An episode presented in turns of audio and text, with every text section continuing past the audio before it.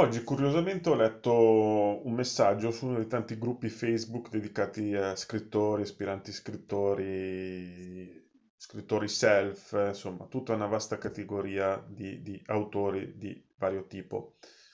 Ve lo leggo brevemente. Allora, l'autore, di cui non vi rivelerò, vi rivelerò il nome, magari lo troverete di par vostro, dice: «Ho scritto un libro durante i primi quaranta giorni di lockdown e l'ho poi pubblicato come ebook Kindle. Si tratta di...» e c'è il titolo, che anche... no, questo non vi cito. «È una funzione costruita su interviste fatte a medici e infermieri del milanese». E questo è quanto, la prima parte del messaggio. Poi, la seconda parte dice: «Questa è la mia proposta, non so quanto sia indecente. Se qualcuno è curioso, gli mando eh, l'ebook in P D F, P D F poi, e in cambio gli chiedo di scrivere una recensione. Che ne dite?» E poi sono seguiti a questo, questo status, su questo gruppo Facebook, ripeto, sono seguiti diversi commenti. Ehm, sorvolerò in questa sede sulle... sulla liceità di chiedere una recensione in cambio di una copia gratuita, perché vabbè, potremmo discuterne a lungo, potremmo discutere anche a lungo di quante queste recensioni potrebbero essere spontanee o viceversa, però non è questo che mi interessa. Mi interessa concentrarmi sulla prima parte del messaggio. La ripeto: ho scritto un libro durante i primi quaranta giorni di lockdown e l'ho pubblicato come ebook Kindle.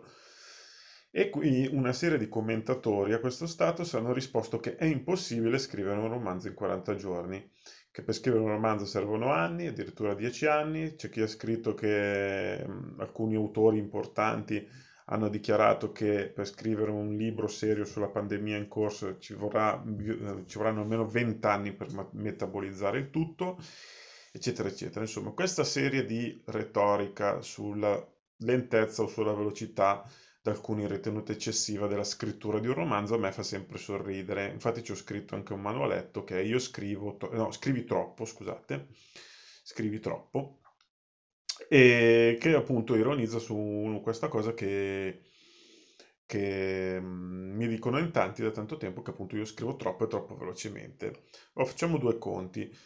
Da marzo, da quando mi sono chiuso in casa, a fine aprile, primi di maggio, ho pubblicato, credo, adesso ho perso addirittura il conto, comunque cinque o sei ebook di eh, lunghezza media, mettiamo sulle diecimila parole, quindi sforiamo comunque abbondantemente le cinquantamila parole totali, ebook editati, scritti editati, copertina realizzata, editing professionale, copertina professionale, pubblicati e venduti, tra l'altro un, un buon numero di copie per tutti tutti questi titoli.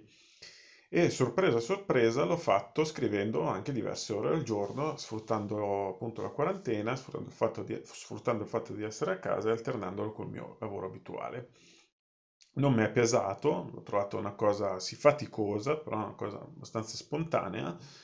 Eh, l'editing è venuto bene con il mio, i miei due editor, Germano e Ottavia, che si sono alternati nel, nell'editare Questi, questi, queste novelette, questi romanzi brevi, e mi hanno corretto, mi hanno suggerito alcuni cambiamenti, mi hanno corretto refusi, eccetera, però tuttavia non c'è stato un, da fare un grande lavoro di elaborazione, e sono quasi tutti libri che parlano, libri del fantastico, che parlano in un modo o nell'altro di pandemia, non necessariamente la nostra, ma comunque di pandemia. Non ci ho messo dieci anni, non ci ho messo venti anni, non sono romanzi, ma se sommiamo il numero di parole viene senz'altro un romanzo abbondantemente corposo, diciamo un romanzo corposo. E quindi questo per smentire ancora una volta queste dicerie, chiamiamole così, sul fatto che eh, la scrittura debba essere una cosa lenta ed elaborata, una cosa che si fa centellinandola poche ore al giorno. La si fa centellinandola se avete poco tempo.